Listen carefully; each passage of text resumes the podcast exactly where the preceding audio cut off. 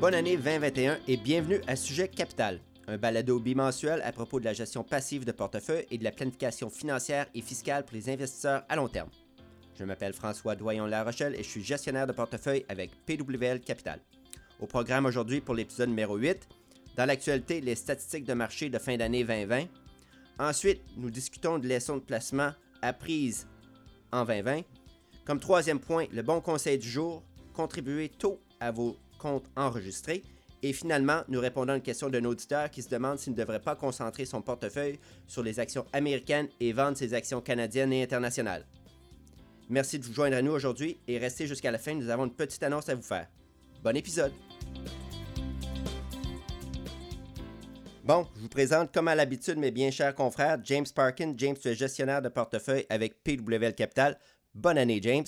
Bonne année, François et Raymond Kerzero. Raymond, tu es notre directeur de la recherche. Bonne année, Raymond. Bonne année, François et James. Bon, ben c'est parti. Je vais partir le bal. Je vais commencer après une année 2020 euh, pour le moins assez riche en émotions. Euh, je vais vous donner un aperçu des statistiques de marché au 31 décembre 2020. Euh, je vais commencer avec le revenu fixe, les obligations. Donc, les obligations à court terme au Canada, c'est-à-dire des obligations de 1 à 5 ans. Un très bon rendement en 2020, 5,3% de rendement.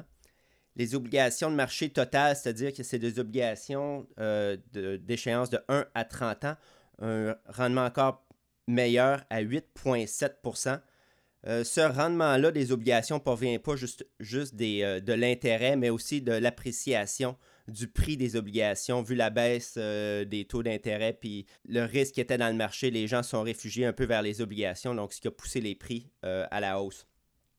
Maintenant, si on regarde euh, du côté des fiducies de revenus immobilières, les REITs, comme on dit en anglais, c'est un des, pires secteurs cette année, moins 13,1% de rendement.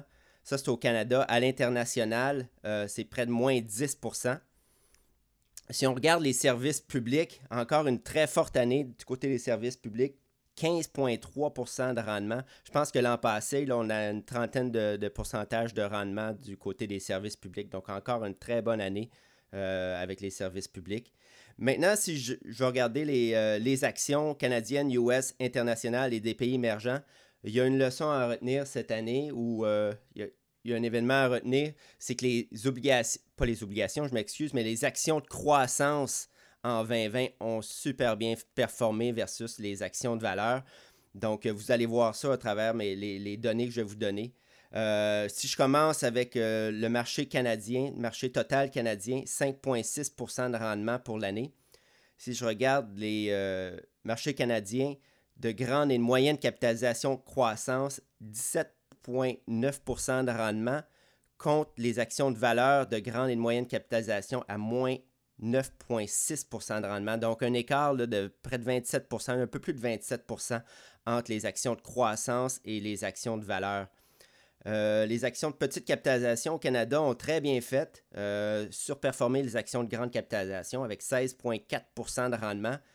Puis encore là, du côté des titres de croissance et des titres de valeur de petite capitalisation, il y a un écart là, qui est encore euh, assez grand.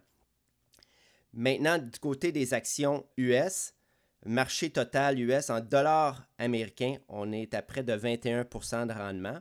Si je regarde cette performance-là en dollars canadiens, on est à 18,8% donc à peu près un écart de 2 entre euh, le rendement en dollars US puis le rendement en dollars canadien. Donc, euh, le rendement en dollars canadien un, un petit peu moindre à 18,8 puisque le dollar canadien s'est apprécié versus le dollar US. Euh, puis comme je le mentionnais, l'histoire encore cette année, c'est les titres de croissance versus les titres de valeur.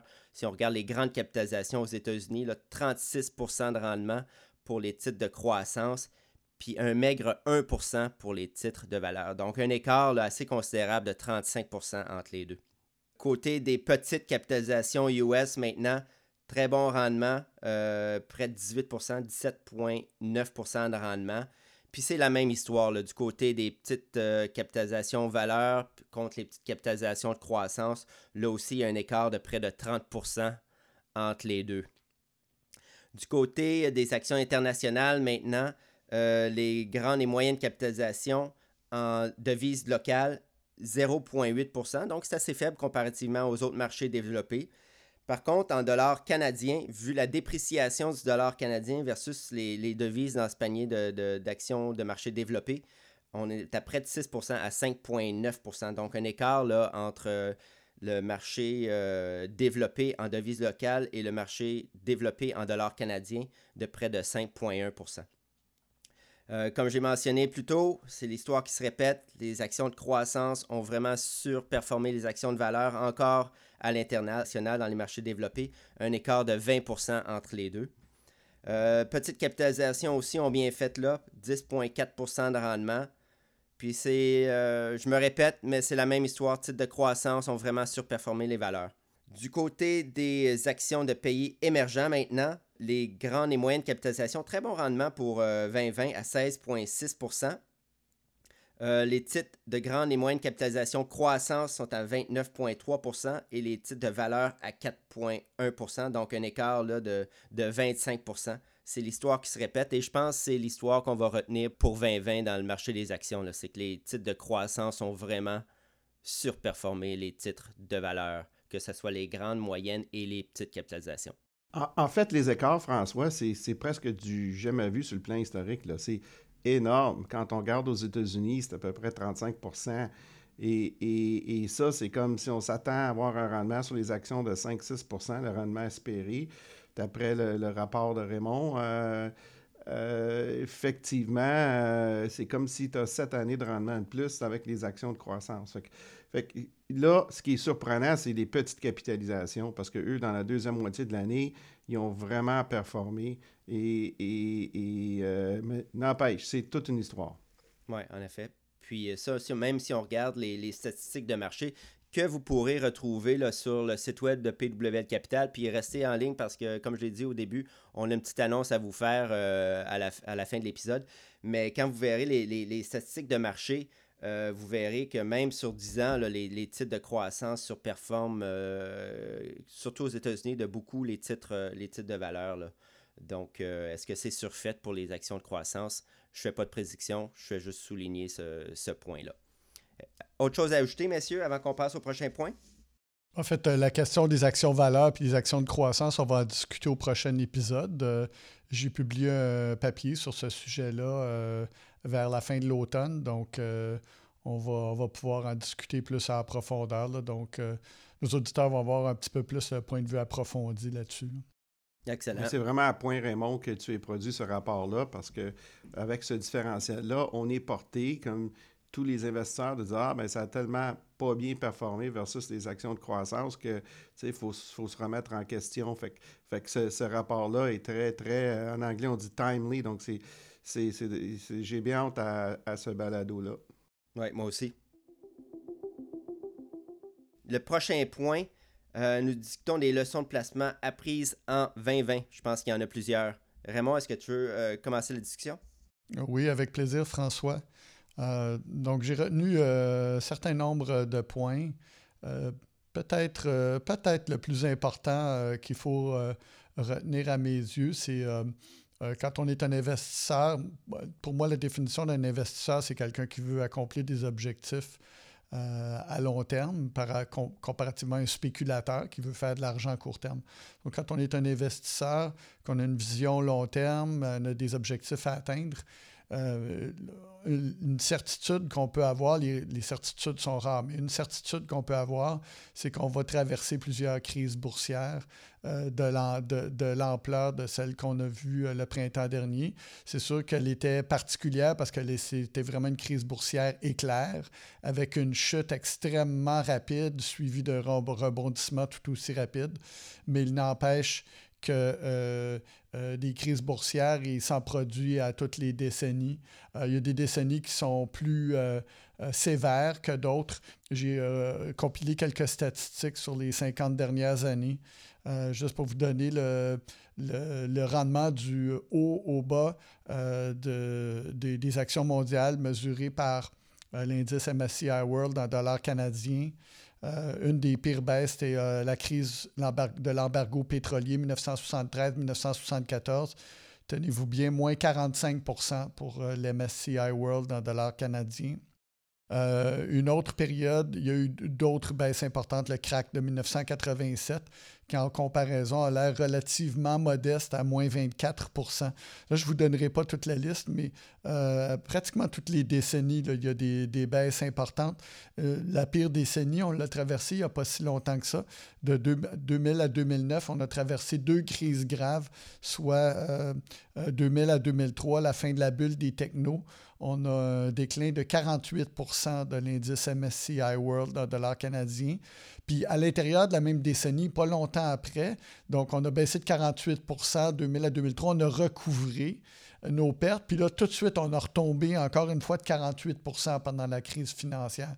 Donc vraiment, la, décennie 2000 à 2009, là, euh, dans la période de l'après-guerre, remporte la palme en termes de décennies difficiles dans les marchés. Juste pour vous donner le point de comparaison, euh, la, crise de ce printemps, l'indice MSCI World en, dollars canadiens, il ne faut pas oublier l'impact de l'appréciation du dollar US sur euh, cet indice-là. Donc, euh, on est à moins 28 euh, pour la crise du printemps dernier. Donc, rappelons-nous, il y a beaucoup d'actions américaines dans l'MSCI World. Mhm. Le dollar américain s'est apprécié contre le dollar canadien, donc ça peut avoir l'air plus modeste, mais c'est une crise très dramatique, mais ce n'est pas une crise plus importante que euh, les, deux crises qu'on a eues dans les, euh, les années 2000 et l'embargo pétrolier quand on est un investisseur à long terme, il faut que le portefeuille soit prêt pour ces choses-là. On ne peut pas euh, euh, gérer ça en, mode réactif si on veut. Il faut vraiment avoir un portefeuille qui est robuste. Excellent. J'en aurai deux autres. Je, passerai rapidement dessus. Euh, évidemment, nos, auditeurs sont habitués à m'entendre dire ça. Les, les, frais sur les fonds qu'on choisit pour mettre dans son portefeuille, c'est d'une importance capitale. Euh, donc, euh, encore une fois, on en a mentionné dans un autre épisode le rapport euh, Morningstar sur les fonds, le rapport baromètre qui mentionne que la, principale variable qui permet de, de, départager les fonds les plus performants des moins performants, c'est tout simplement que les plus performants ont des frais plus bas. Tout aussi simple que ça. Donc, la grande importance des stratégiques de, choisir des fonds euh, dont les frais de gestion sont bas. Et euh, ma dernière leçon euh, ou, observation à propos de 2020, on a, souvent des gens qui s'inquiètent à propos des, des FNB d'obligations. Euh, est-ce que les FNB d'obligation peuvent être euh, recelés euh, des, faiblesses structurelles? On a encore vu en 2020 que les, FNB d'obligation ont traversé la crise avec succès et même à un point tel que la Réserve fédérale a décidé d'utiliser les FNB d'obligation pour implanter son nouveau programme d'achat d'obligations corporatives. Donc, c'est un énorme vote de confiance. Et d'ailleurs, les investisseurs ont, ont entériné ce vote de confiance-là de la Fed. Si je regarde aux États-Unis, on a eu des entrées de fonds dans les fonds d'obligation, euh, les FNB d'obligation de 200 milliards de dollars.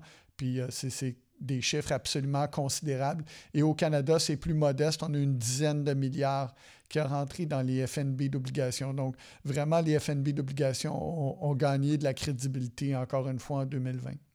Hmm. Est-ce que ça t'a surpris, ça, Ray, ou c'est à peu près temps qu'il qui, qui, agisse ainsi? Là? Euh, du côté de ben, les entrées de fonds, c'est quand même assez régulier. Il ne faut pas oublier que les FNB d'obligation euh, constituent à peu près 30% du marché des FNB contre un 60% pour les actions. Donc, il reste que euh, les FNB sont en compétition euh, avec d'autres instruments comme les dépôts à terme, etc., les obligations individuelles que certains individus choisissent. Donc, c'est certain qu'il y a une certaine compétition de ce côté-là, mais euh, le fait qu'il y ait des flots importants du côté des FNB d'obligations, je pense que c'est une tendance qui est confirmée depuis plusieurs années. Par contre, l'adoption des FNB par la Fed, ça m'a surpris. Est-ce que ça devrait me surprendre? Non, parce que originalement, la création des FNB venait d'une demande de la Réserve fédérale qui a demandé aux bourses de dire ben, si on avait un outil négociable en bourse euh, qui permet d'investir dans les indices, ça pourrait nous aider à gérer les crises. Donc, la suite naturelle de ça, c'est un peu que s'ils voulaient avoir un programme pour acheter des obligations corporatives, c'est un peu une décision difficile à prendre pour la Fed. Je vais acheter les obligations de qui, je choisis qui. Donc, d'avoir des FNB qui euh, représentent l'indice des obligations, c'est une façon pour la Fed d'aller acheter des obligations corporatives sans favoriser une compagnie en particulier. De dire, regarde, nous, on veut acheter des obligations, mais de façon neutre. Donc, euh, effectivement, after the fact, ça paraît assez évident, mais a priori, c'était quand même euh, un événement assez réjouissant pour, pour quelqu'un comme moi qui défend la crédibilité des FNB d'obligation depuis plusieurs années. Merci Raymond. Euh, pour moi, l'événement, si je peux dire, ou les leçons de 2020, c'est de faire attention aux prédictions, aux prévisions. Je vous ramène au 1er janvier 2020, puis je vous dis ça. Cette année, là, on va avoir une année de pandémie à raison de la COVID-19. Partout sur la planète, on va avoir des mesures de confinement. Il va y avoir des millions de vies perdues. Il va y avoir des PIB qui vont se contracter partout dans le monde, dans les pays développés. On va avoir une augmentation du taux de chômage à l'échelle mondiale. On va avoir des déficits publics colossaux. En plus, on va avoir des troubles civils aux États-Unis puis des élections assez difficiles, merci. Mais, malgré tout ça, le SP, le Dow, le Nasdaq, ils vont atteindre des sommets ils vont finir en territoire positif, puis l'ensemble des marchés mondiaux vont finir en territoire positif. Si j'avais fait cette prédiction-là en début 2020, les gens m'auraient ridiculisé, ils m'auraient pris pour un fou. Donc, moi, ma leçon 2020, c'est celle-là. Faites attention aux prédictions. On ne sait pas ce qu'on ne sait pas. Et les marchés, ils, vont faire, ils vont s'ajuster aux nouvelles nouvelles j'ai bien dit aux nouvelles nouvelles. Donc, aux nouvelles. Aux vraies nouvelles, François. Aux vraies nouvelles. Donc, euh, faites attention aux prédictions parce qu'en début d'année 2021, comme à chaque année, il va en avoir. Il y a plusieurs gourous qui vont euh, donner leurs prédictions pour l'année 2021. Puis, euh, prenez ça, prenez pas ça au pied de la lettre, puis faites attention. C'est vraiment ma leçon 2020. Donc, vous, François et James, dans, dans vos euh, votre travail de tous les jours, vous voyez que c'est un piège important, là, que euh, les investisseurs vont parfois se laisser séduire par les, euh, les prédictions. En fait, dans mes blogs cette année, j'ai c'est un thème récurrent. Hmm. j'ai une expression un peu crue. relire les manchettes, c'est comme regarder ses pieds pour conduire son char. Hmm. Le résultat va, va peut-être être bon en bout de piste. Là. il faut vraiment euh, avoir un portefeuille bien structuré qui va euh, nous, nous, aider à passer au travers les mauvaises périodes et quand les marchés rebondissent, ben, le portefeuille va rebondir. Fait qu'encore une fois, l'année, pour ma part, il y a beaucoup de leçons. François a souligné la plus importante, c'est de ne pas suivre les manchettes pour faire ses décisions de placement. Mais en fait, un des thèmes récurrents, une, fois que, que, le COVID est arrivé, les marchés ont flanché, c'était la réaction des marchés, c'était tout à fait normal. L'événement de, COVID, pas prévisible, mais la façon qu'il a réagi dans cette incertitude extrême, c'est normal. Fait que ça a chuté là, dans, un temps record, moins 33, moins 35% aux États-Unis, grosso modo. Et ça rebondit à l'intérieur de cinq mois. Mais pendant cette période-là, avec le rebondissement, les clients ne cessaient de répéter ben, je comprends pas, l'économie s'en va, de pire en pire, le chômage, la crise politique aux États-Unis, le COVID, euh, on n'a pas de solution médicale, euh, on en a peut-être en vue, là, on sait qu'on a des vaccins, mais à l'époque, on ne le savait pas. Et, les gens se disent, ça se peut pas, ça se peut pas, c'est pas logique. Fait ça aussi, il faut comprendre que le marché, lui, a réalisé assez rapidement que l'impact de la COVID serait un impact, entre guillemets, à court terme, et le marché des actions, c'est un, un, outil de prédiction plus moyen-long terme. Fait qu'on verrait que plusieurs grandes sociétés et, petites sociétés, leurs activités euh, seraient impactées donc pour une couple d'années, mais après ça, on viendrait à la normale. Et donc, euh, ça, c'est une leçon que les gens doivent retenir. Puis on en a parlé euh, dans notre balado, on en a parlé dans les, le blog il peut avoir une disconnexion entre ce que fait l'économie et la direction des marchés. Puis ça, depuis la fin de la Deuxième Guerre mondiale, il y a eu 11 fois où ils sont allés en direction opposée. Donc ça, c'est une leçon. ensuite de ça, quand on voit ces, ces genres de crises-là, on voit que les gouvernements, de façon euh, relativement coordonnée, euh, euh, dans les pays développés, les banques centrales, les politiques fiscales des gouvernements sont très stimulatives. Il y a une expression don't fight the Fed, mais évidemment, quand ils mettent plein d'argent dans le système, ça va supporter les placements risqués. Fait que l'autre point qui, qui est un point essentiel, puis souvent, on l'entend parler Ah, ben là, les gens auront pu faire de l'inflation, de l'hyperinflation. On, a peur. en 2008-2009, on avait vécu ça beaucoup. On ne croyait plus dans les monnaies papier, genre le dollar canadien, le dollar US, l'euro, etc. Et il faut se réfugier dans, l'or. Aujourd'hui, c'est le Bitcoin aussi, une valeur refuge. Ben non. Effectivement, euh, quand on, gage sur l'or, c'est vraiment. Euh, on, gage contre l'ingéniosité humaine.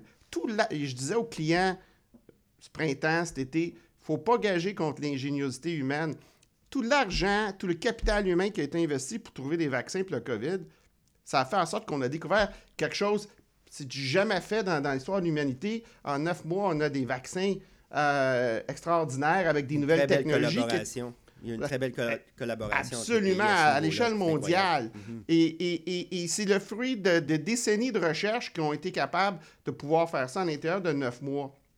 Fait que c'est un exemple classique où l'ingéniosité humaine est venue à la rescousse de la société et, qui va nous permettre de se, remettre sur les pieds et d'avoir la capacité comme société de survivre euh, avec un impact beaucoup moins que ce que ça aurait pu être. Fait que le marché, il a, pressenti tout ça, sans même que ce soit un fait d'avance. Puis on se rappelle la petite histoire hein, qui est classique. Quand la navette spatiale a explosé, la journée, les quatre grands euh, fournisseurs euh, dans le projet, euh, Rockwell, etc., et, toutes les grandes sociétés américaines qui ont développé la navette, les, actions en bourse ont chuté. Par la fin de la journée, il n'y en avait rien qu'une qui était en baisse, c'était Morton Firecall.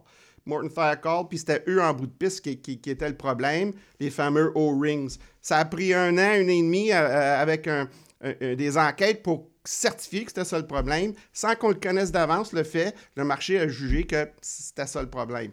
Aujourd'hui, un peu, le marché a fait la même affaire. Il dit écoute, on a confiance dans l'ingéniosité humaine. Il y a du stimulus monétaire, il y a du stimulus fiscal en masse. Let's go. C'est ça qui est arrivé. Puis ils voient 2, 3, 4, 5, 10 ans en avant. Fait que c'est un, élément qu'on retient comme une leçon classique. Euh, l'autre leçon, c'est, puis toi, c'est Raymond, en fait, au fil des années, tu parlais toujours du risque géopolitique. Et on prend pour acquis bien des affaires, mais cette année, on a appris qu'il ne faut pas prendre les Américains trop acquis. Quand on pense qu'on avait tout vu avec Trump, on n'avait pas tout vu. Fait qu'en dépit de tout ça, l'économie peut survivre. C'est sûr qu'on pourra. ça aurait été difficile de voir survivre deux, deux, mandats de Trump, mais ça, encore une fois, il ne faut pas sous-estimer la capacité des États-Unis à économiquement à survivre. Le, le, premier ministre britannique pendant la Deuxième Guerre mondiale, ils ont toujours compté ces Américains pour faire la bonne affaire une fois qu'ils ont tout essayé des autres alternatives. Alors, on va souhaiter... c'est ma, ma, citation préférée de Churchill. Fait que là, évidemment, si on n'a pas appris une fois pour toutes que Monsieur Marché, en anglais Mr. Market, il est plus intelligent que tout le monde, même les gens les plus brillants, c'est la loi des grands nombres. Il faut vraiment pas gager contre ça. Fait que, il va toujours avoir de l'incertitude. On la, on la réapprend, ça. C'est simple à comprendre, c'est simple quand on vit pas la crise, mais quand on la vit, c'est vraiment pas facile de rester discipliné. Fait c'est simple, c'est pas facile c'est une autre leçon qu'on réapprend. En bout de piste, pour conclure, euh, il va toujours avoir des gagnants et des perdants dans les marchés. C'est très difficile de prévoir lesquels vont l'être d'avance. C'est encore surprenant cette année, on parlait toujours des grandes capitalisations, les 10 plus grands technologiques, les Apple, Google, Netflix, euh, euh, Facebook de ce monde. Mais finalement, les petites capitalisations dans la deuxième moitié ont donné un très bon rendement. Les obligations euh, corporatives dans, le premier trimestre ont vécu des grosses volatilités négatives pour rebondir dans la deuxième, toujours imprévisible. Alors, la patience a fait en sorte que nos portefeuilles, on le sait, ils doivent être conçus à la fois pour résister aux événements inattendus et finalement pour profiter au maximum des contextes plus favorables quand ils arrivent. Fait ce sont les leçons que moi j'ai à partager pour 2020. Excellent. Merci, James. Merci, Raymond. Comme troisième point, le bon conseil du jour, on revient à toi, James. Euh, contribuez tôt à vos comptes enregistrés. Bon, en fait, euh, on a parlé dans les balados en fin d'année, les deux derniers, des, stratégies fiscales à adopter. Euh, ben là, c'est simplement un petit rappel pour nos auditeurs de, que la contribution maximale du RIR, c'est 27 230 pour 2020. Et la nouvelle limite pour 2021, c'est 27 830 et plus vous le faites vite, plus vous allez composer à l'abri de l'impôt. Euh, toujours faire attention de suivre son avis de cotisation, les chiffres là-dessus, ce sont les chiffres officiels. Euh, pas faire des contributions excédentaires parce que c'est assez compliqué faire des retraits. Euh, pour ceux qui peuvent se le permettre, qui n'ont pas maximisé au fil des années, l'espace serait peut-être encore plus grand.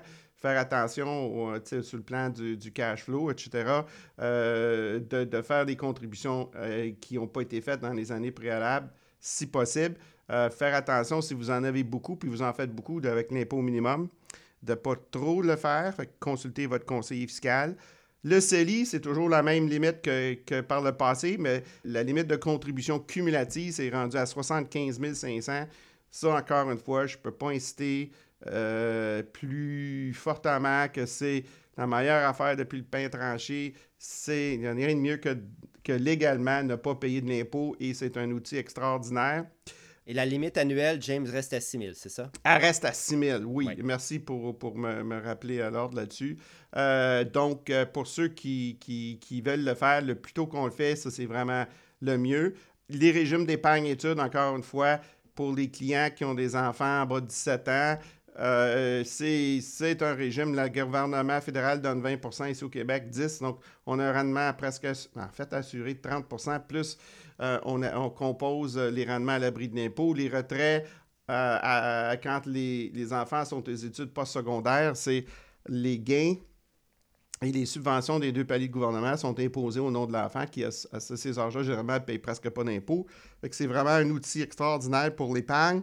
Pour les grands-parents, c'est une, excellente idée. Nous, avec nos clients, on recommande parce que c'est, ça arrive vite. On a deux, trois enfants, c'est, 2500 par année euh, de contribution à chaque enfant. Bien, si on a trois enfants, 7500, c'est beaucoup de sous pour une jeune famille, mm-hmm. surtout si on a trois enfants. La vie coûte cher.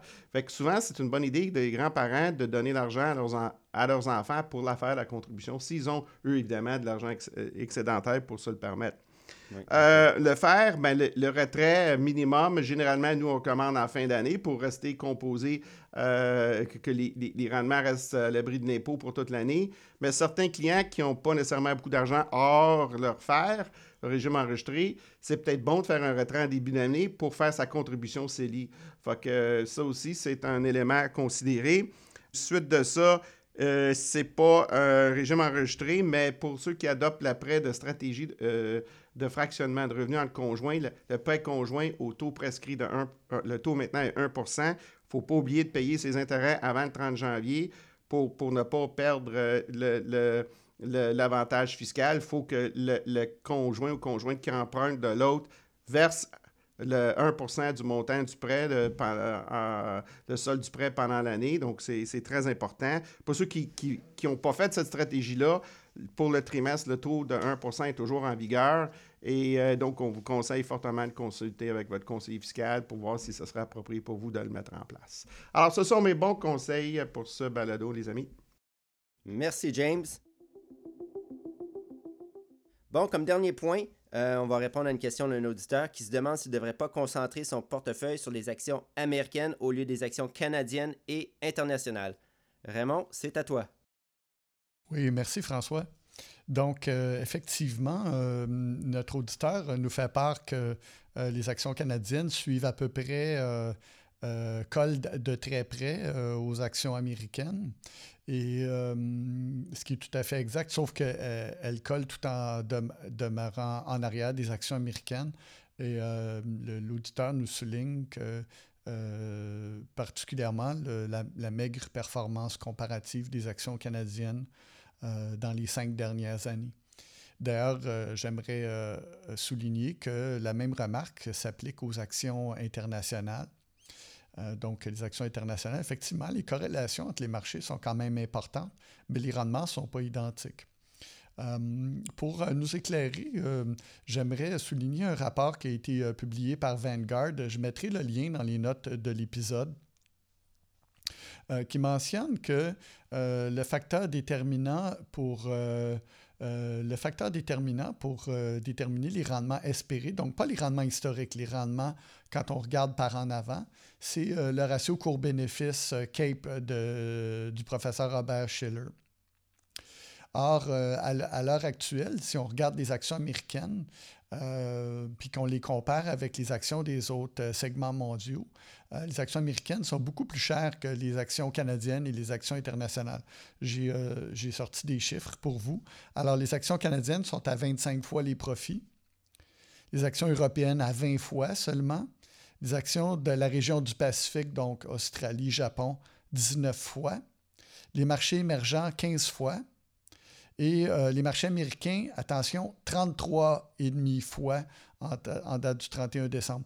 Donc, le marché américain est environ deux fois plus cher que les euh, marchés émergents et euh, peut-être genre 50% plus cher que les marchés européens du Pacifique et beaucoup plus cher également que le marché canadien. Donc, quand on regarde par en avant, la variable qui permet de prévoir les marchés ou de faire des projections, nous dit qu'il est, il est probable que euh, les actions européennes et les actions canadiennes, euh, excusez-moi, les actions, il est probable que les actions internationales et les actions canadiennes surpassent les actions américaines euh, dans un avenir à long terme. D'ailleurs, Vanguard mentionne ses, ses, projections. Donc, rendement projeté pour les actions américaines dans les dix prochaines années, 4,7% Rendement projeté pour les actions internationales, 8,1 alors, ça vous donne une idée de l'ampleur. Il ne donne pas de, projection pour les actions canadiennes, mais vous pouvez voir que les actions canadiennes vont probablement, compte tenu du, ratio court-bénéfice, se situer entre ces deux choses-là, entre ces deux chiffres-là. Donc, logiquement, si on, se concentre sur les actions américaines, la probabilité, c'est qu'on va se priver de rendement dans les dix prochaines années. Le hmm. dernier point que j'aimerais euh, apporter, si on regarde les statistiques euh, de marché, par décennie au cours des 50 euh, dernières années, depuis 1970, et qu'on compare les actions canadiennes, les actions américaines et les actions internationales, oui, effectivement, les actions américaines sont arrivées premières deux fois. Donc, elles sont arrivées deux premières euh, lors de la dernière décennie, 2010 à 2019, et également lors de la décennie 1990 à 1999. Par contre, les, les actions américaines sont aussi arrivées dernières derrière les actions canadiennes, les actions internationales deux fois, soit euh, lors des décennies 1970 à 1979 et euh, lors de la décennie 2000 à 2009. Et elles sont arrivées au milieu du, en milieu de peloton une fois. Donc, on ne peut pas projeter du fait que les actions américaines ont très bien surpassé les autres euh, catégories d'actions dans les dernières 5 ou 10 ans. On ne peut pas projeter ça dans l'avenir. La bonne chose à faire, c'est d'être investi à l'échelle mondiale de cette manière-là, oui, on, sait qu'on n'aura pas 1000 paquets sur la meilleure catégorie, mais en même temps, on sait qu'on se fera pas, on sera pas, n'aura pas 1000 paquets sur la pire catégorie aussi. La stratégie la plus sage quand on est un investisseur à long terme, compte tenu qu'on ne peut pas prédire l'avenir, c'est d'acheter le marché mondial. En fait, c'est une excellente question parce que ça, nous permet de partager avec nos auditeurs un concept fondamental, c'est que sur le plan humain, on on a tendance à regarder ce qui s'est passé le plus récemment dans les marchés, puis dire Ah, ça, ça doit être la bonne affaire à faire. En anglais, on appelle ça the recency bias. Euh, ce, biais-là comportemental impacte tout le monde. C'est sûr que le marché américain, c'est 54 euh, et plus pourcentage de la capitalisation boursière mondiale. Euh, quand on regarde les, multiples dans ton tableau, Raymond, ce qui me surprend, c'est à quel point le Canada a un multiple élevé. Puis ça peut être une combinaison d'un facteur, plusieurs facteurs, parce que le marché canadien, dans cette décennie, a, beaucoup moins bien performé que les États-Unis, tandis que la décennie d'avant, le Canada avait beaucoup surperformé.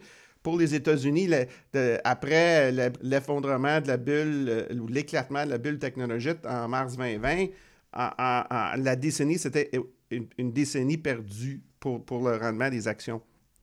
Et donc, ça se peut que les grandes sociétés, oui, ce sont des modèles d'affaires qui sont killers, qui génèrent des profits, qui n'ont pas de dette, qui crachent du cash, et wow, puis, mais on présume que tout va être parfait, mais, mais les gains extraordinaires qu'ils ont fait dans les deux, trois dernières années, surtout, ça ne peut pas se perdurer comme ça. Ça va, ça va juste faire en sorte que la bulle va être plus grosse et va éclater. Fait que nous, on ne prévoit pas un éclatement. Je pense que si on s'inspire des années 90, Microsoft, c'est peut-être un indicateur où il avait atteint, je crois, 60$ en mars 2020. Euh, Puis là, après, il a été, il a été frappé par la, bulle. L'entreprise elle-même a continué de grandir pendant cette décennie-là avec des, des, bénéfices qui augmenté constamment. Ils ont, à un moment donné, commencé à déclarer un dividende quand les Américains ont changé leur code fiscal pour réduire le taux d'impôt sur les dividendes à 15% Fait que la société, elle, elle a contrôlé de bien faire, mais le prix de l'action a de loin devancé les résultats. Hmm. Puis c'est fort possible que c'est ce qu'on va vivre maintenant. C'est pas une prédiction, c'est simplement une opinion que j'exprime. Et là, pour nous, dans, l'allocation, c'est sûr que quand on veut placer nos billes en ce moment, il faut regarder qu'est-ce qui est cher et qu'est-ce qui n'est pas cher. Fait présentement, on regarde le marché canadien. Il y, en a pas mal plus cher que, que l'Europe, le Pacifique et les marchés émergents. Mais Là-dedans, on a Shopify qui, a, que je crois a ajouté 140 milliards de valeur de capitalisation boursière en 2020.